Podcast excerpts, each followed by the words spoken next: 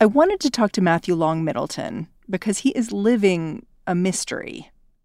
I heard that for the last couple of months, you'd been keeping this journal. Oh, yeah. And I wonder, uh, can you get it out for me? Hold on one second. I'll go grab it. what a great start. one second. This journal starts in March. It's mostly a kind of symptom list. Uh, Wednesday, March 11th, 2020, fever. And then I wrote down right ear at 10:59 p.m. 101.2, left ear 100.3, uh, right ear at 12:37 uh, 99.9. And I wrote, uh, tracking right now helps. This comes in waves, maybe of panic. It's like nothing I've experienced, but maybe it's because I'm so scared. Matthew's diary reminds me of little notes I used to jot down when I was caring for newborns. Bits of data about sleeping and eating. In the end, you think maybe you'll step back and all the pixels of information will arrange themselves in a way that makes sense. And a lot of times, they don't.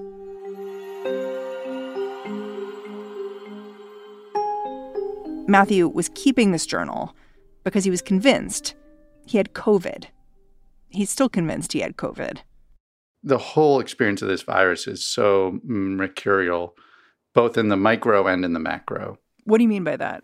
My experience of the virus can change from like hour to hour, it can change from day to day, and it can change from like week to week. And so, like, you could be having a really tough three, four hours. And then all of a sudden, you're like, oh, wow, okay, I'm feeling a bit better. Um, but only only to find two to three, four hours later, I'm what the heck? I'm right back where I started. Matthew is speaking in the present tense here because more than a hundred days after starting that journal, he feels like he's still sick. He thinks he's had COVID for three months now. Just for a little perspective, before all this, Matthew was an exercise nut. He biked across the country, solo, now he has trouble biking down the block. And even in what I'm trying to think of as like this recovery period that I feel like I'm in now, I mean, after having a really good week last week, you know, just yesterday, I was absolutely floored with fatigue, you know, and that was after having like consecutive days after days of like really good, really good improvement.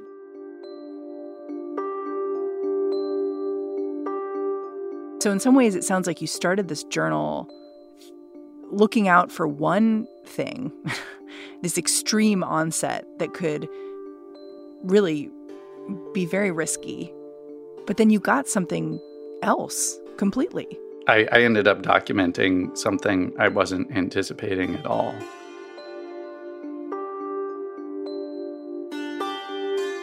Today on the show, Matthew Long Middleton is one of a growing number of people saying this coronavirus, it could last longer than you think. I'm Mary Harris. You're listening to What Next? Stick with us.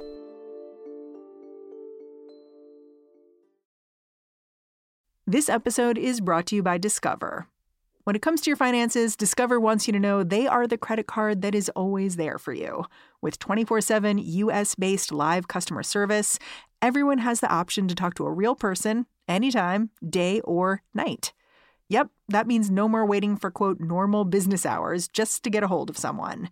We are talking real service from real people whenever you need it. Get the customer service you deserve with Discover. Limitations apply. See terms at discover.com/slash credit card. Matthew Long Middleton isn't the only person saying this coronavirus could last. Back in April, he was reading the newspaper, saw an article by a woman who'd been hospitalized with COVID, but weeks later was still unwell. She called the recovery process more complicated than is widely realized she was saying like this isn't anything like the flu and i was like yes exactly um, and she mentioned there the support group uh, that she had formed which was uh, the body politic support group which is right now a uh, it's a giant slack uh, channel so um, i asked to be a part of that. Like there was a little like form you fill out, and um, they admitted me. What was the conversation there like? Oh, they have different channels. Uh, if you're familiar with Slack, um, you know they're they're separated by categories essentially. So you know, and it's been interesting to be a part of that community because, like you know, at first it was just the, there was one channel that was 30 plus days, and then eventually you saw a new channel that was 60 plus days, and now there's a new channel that's 90 plus days. Um, hmm. and you know, so that's been both like uh, you know reassuring to see, but you know also hard to see. Um, not just not just for myself, but just because there's so many other people there, um, you know, still dealing with this. Matthew still doesn't know where he picked up the coronavirus. He doesn't even have definitive proof he had the virus at all. Like a lot of people now living with what some are calling long haul COVID, figuring out what's going wrong has been an ongoing project. What Matthew does know is how at risk he was. Matthew's a journalist. He'd just started a new job at the beginning of the year. It was a job that required a lot of travel. So at the beginning of March, as the coronavirus numbers were surging, he was pinging around the country, visiting one public radio station after another. And then he got back to his home in Missouri and felt this cough. This little cough that felt like a you know, like a little tickle, but like it was, I couldn't suppress the cough. Like it was like, like I just, it was always two at a time. And, um, and it was there. And I chalked that up to allergies. I grew up on the East Coast um, and never really had allergies until I moved to Missouri. Um, so I was like, well, it's, you know, it's starting to get springy here, change of seasons, probably allergies. But then, like, literally two weeks to the day I returned from all my travel uh, was Wednesday, March 11th. And that was the day I got really, really sick. My principal symptoms, like to start, were cough, incredible chest pain, and discomfort. The other weird one I had, and I think I still do to a degree, is um, it's like if someone were like tickling you, or like, you know, when you get a cold shiver uh, from the base of my skull, and then it would wash down my entire back. Um, I, it, it's so bizarre to describe. Um, and yeah, profound fatigue, muscle aches. Um, the thing that I really didn't develop in a serious way at all, and and particularly in those first few weeks, was the shortness of breath, and that was challenging because particularly at that time. Like that's what physicians were looking for. And that would also be the thing that would event, you know, under certain circumstances, get you admitted to a hospital for more intense care. Yeah. And I'm thinking back, you're talking about getting sick in like early mid March and you're in Missouri. Like it's not a COVID hotspot. So I'm I'm kind of curious what happened when you started to think maybe it is COVID and then started looking around for a test. Right. Well, so I mean, like my suspicion was, ah, fudge, I got COVID, particularly just because of the cough. So we tried to go get a test. Uh, we went to KU urgent care clinic, and I told them all my symptoms, and they said, you know, and I explained to them I had been traveling, but at that point, you either had to know someone with a positive COVID test, have been exposed to that person rather, or you had to have just returned from Wuhan, China to get a test. Those were the criteria at the time. But for some reason, after I came back negative for the flu test, they said, go get a COVID test. So I did that. They do the nasal swab test, and um, they told me, you know, 24 to 48 hours, you'll have results. And I was like, okay. And then, of course, I go home. They call me on the next Thursday.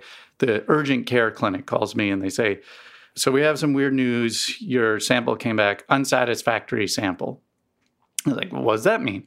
It means the sample we have isn't good enough to give you any result. And I said, well, you know, what I do with this kind of information? And you know, like giving your symptoms, assume you have it, stay, you know, don't go out, you know, near people or that kind of thing. I was like, okay, great. That's exactly what I've been doing. I'll continue to do that. Thanks.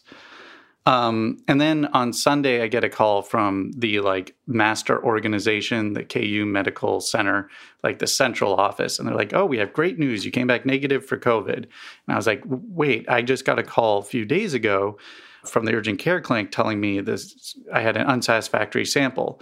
And they said, well, that was that initial test was done by the Kansas Department of Health and Environment. And since then, private labs have come online. So we sent your sample there to be tested.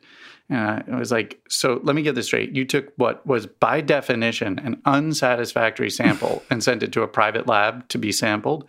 And at this point, my wife was on speakerphone and she's like, Has any unsatisfactory sample ever come back positive? And he, and he said, No. In the early days, everyone was still learning about this virus, even the people coming up with the diagnostic tests. Matthew was eventually able to get a second COVID test, but by that time, it had been weeks since his symptoms began. He wasn't really surprised when that came up negative, too. What did your doctor tell you? I mean, you had this negative test. I wonder what your relationship is, is like with the physician because it could go a lot of different ways. Yeah, I've been disappointed in the care I've received. Why? I mean, I think one of the things is, you know, I just, I think like many people, I just want to be validated. I want to feel like I'm not crazy. Um, you know, for just someone to say like, "Oh yeah, you definitely have this," you know, um, you know, like that first night I called him on Wednesday, March 11th, and um, you know, and I was like, "Dude, I am really sick, and I have the chest pain, I have a profound cough, I have a fever, you know, like I've been traveling," and he's just like, "No, no, there's no way you have COVID." Uh, you know, I was just on the phone with someone who's come who came back from London. He definitely has COVID. You you don't have the shortness of breath, and it was just. So when you got these test results back, yeah, it was he like see? Yeah, it, that was the feeling I got. Have you thought about getting an antibody test? Uh, yeah.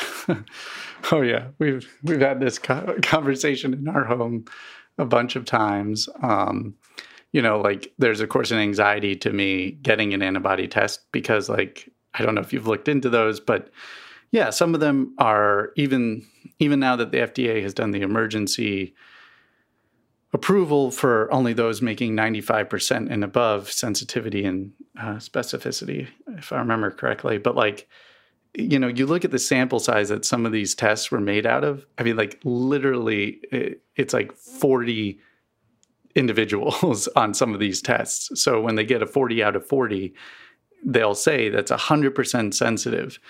Um, but, you know, like that's a, a real small sample size. Um, You're afraid of testing negative again. Yeah, I definitely am.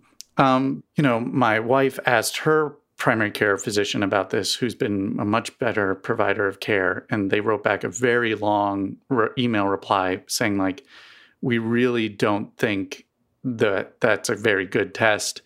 And then, moreover, they, they were saying, like, and it wouldn't change what we would tell you to do.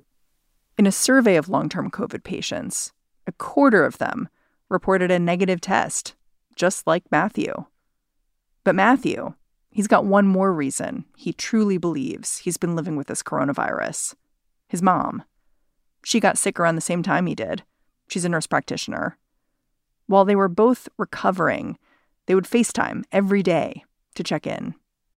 She got much more acutely sick than I did. She developed bad shortness of breath. And um, I remember FaceTiming with her, and I could literally see her lips like turning a grayish blue. And like she couldn't finish a sentence without, you know, taking a breath. Like, you know, it was a profound shortness of breath. I wonder what your conversations with her are like. Like, she's a medical professional. Is she convinced you had COVID too? Oh, yeah. I mean, uh, she's very certain I have it, and she is unequivocal about it. Um, but she's also my mom. so here's another reason I don't quite doubt myself. Yes, I didn't have shortness of breath, but all the other experiences I did share with my mom like she also had this mercurial kind of experience where like I remember there was this one day she was FaceTiming and she's like she was literally like singing. She's like, I feel so much better. and then, you know, the next day she'd be back in bed, just absolutely miserable. Listening to you, it's like hard to think about like what is this disease?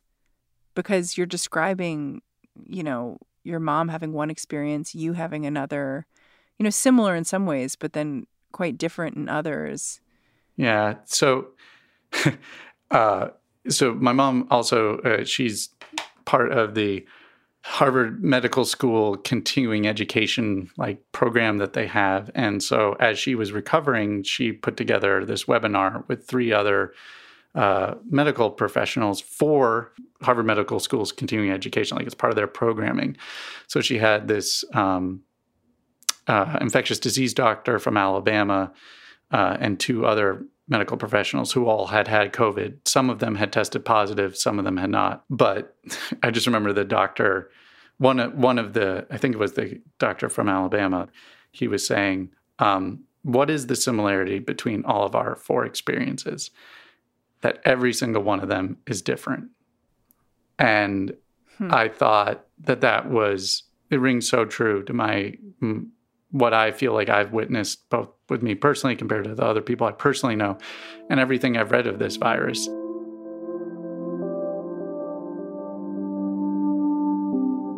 How are you now? Um today right now is a better day. Um yesterday was a really hard day. Not not in the sense of like I was horribly sick, but I mean I was just I had ambition to do a very light 30 minute bicycle ride. That was my ambition yesterday. Uh, and, um, you know, I played some video games with my brother in, in Vermont in the morning. And by 11, I was like, oh, man. And then I was just like on the couch the rest of the day. Like I just, I couldn't, I was so profoundly fatigued and, and weak. And that was mentally really challenging because it was like I just had this string of days where I had been doing things like oh, I'll take a 30 minute walk, I'll do a 30 minute bicycle ride. Like I did like a full week of work. I participated in more Zoom meetings. I like you know, I had had a really good week. I wasn't symptom free, but I was able to do these other things. It's like I'll live with the symptoms if I can do these other things. And it's just like, oh, God, you know, and then I spent all of yesterday just being like, what, you know, should I have walked less? Should I have cycled less? Should I have done less work? Was there anything I could have done differently that would have helped prevent this day from happening? And maybe there was, maybe there hmm. wasn't. I I don't know. How do you how are you going to know that you're better? like when when are you going to say I'm well again?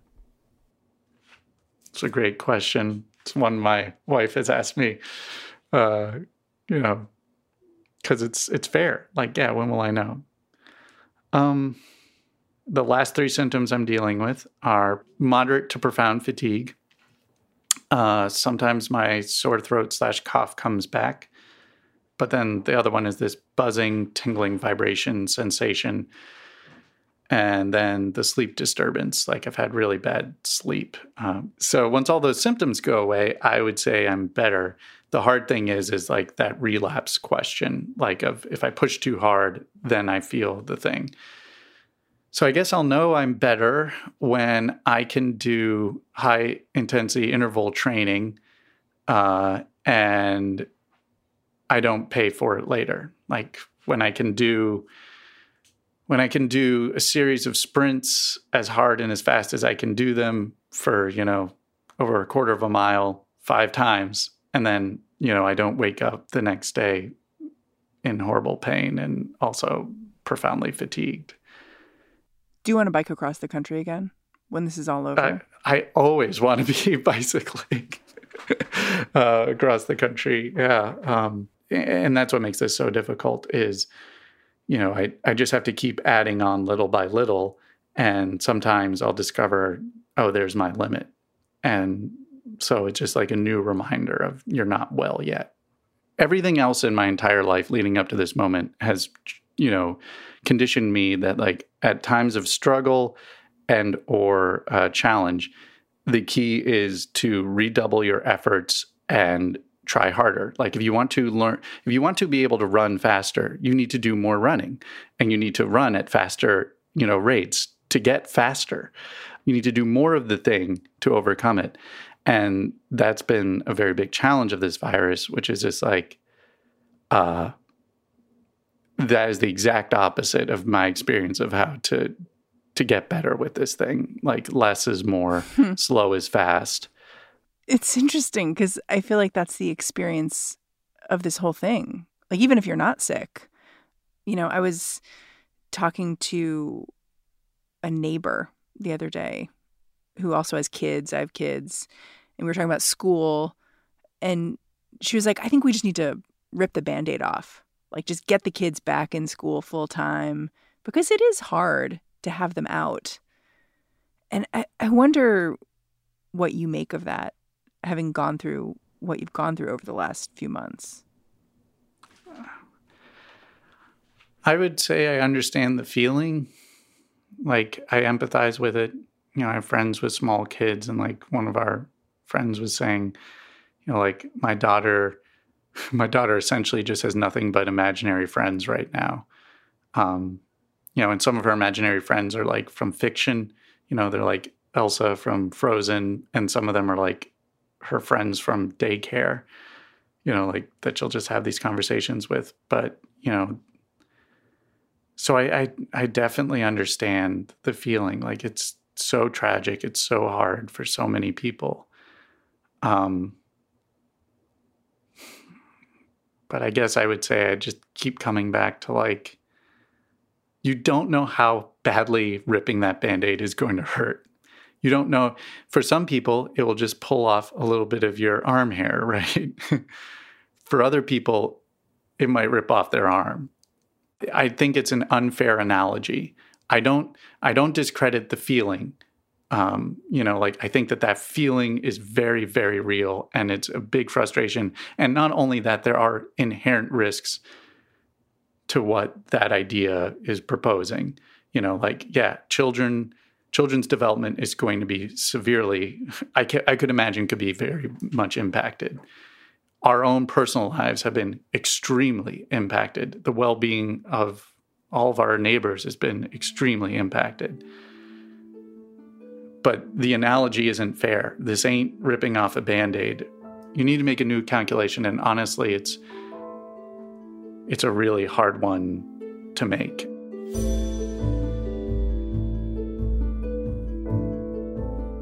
Matthew Long Middleton, thank you so much for joining me. Thank you, Mary. Thank you. Matthew Long Middleton is a media training manager over at KCUR in Kansas City. And that's the show. What Next is produced by Jason DeLeon, Mary Wilson, and Danielle Hewitt. We've got help each and every day from Alicia Montgomery and Allison Benedikt. We're so grateful. The What Next team is off for the rest of the week, but you can catch a new episode of What Next TBD right in this feed on Friday. It'll be hosted by Henry Grabar. It is the first in a six part series on the future of cities. You won't want to miss it. I'm Mary Harris. Have a great holiday, and I will talk to you next week.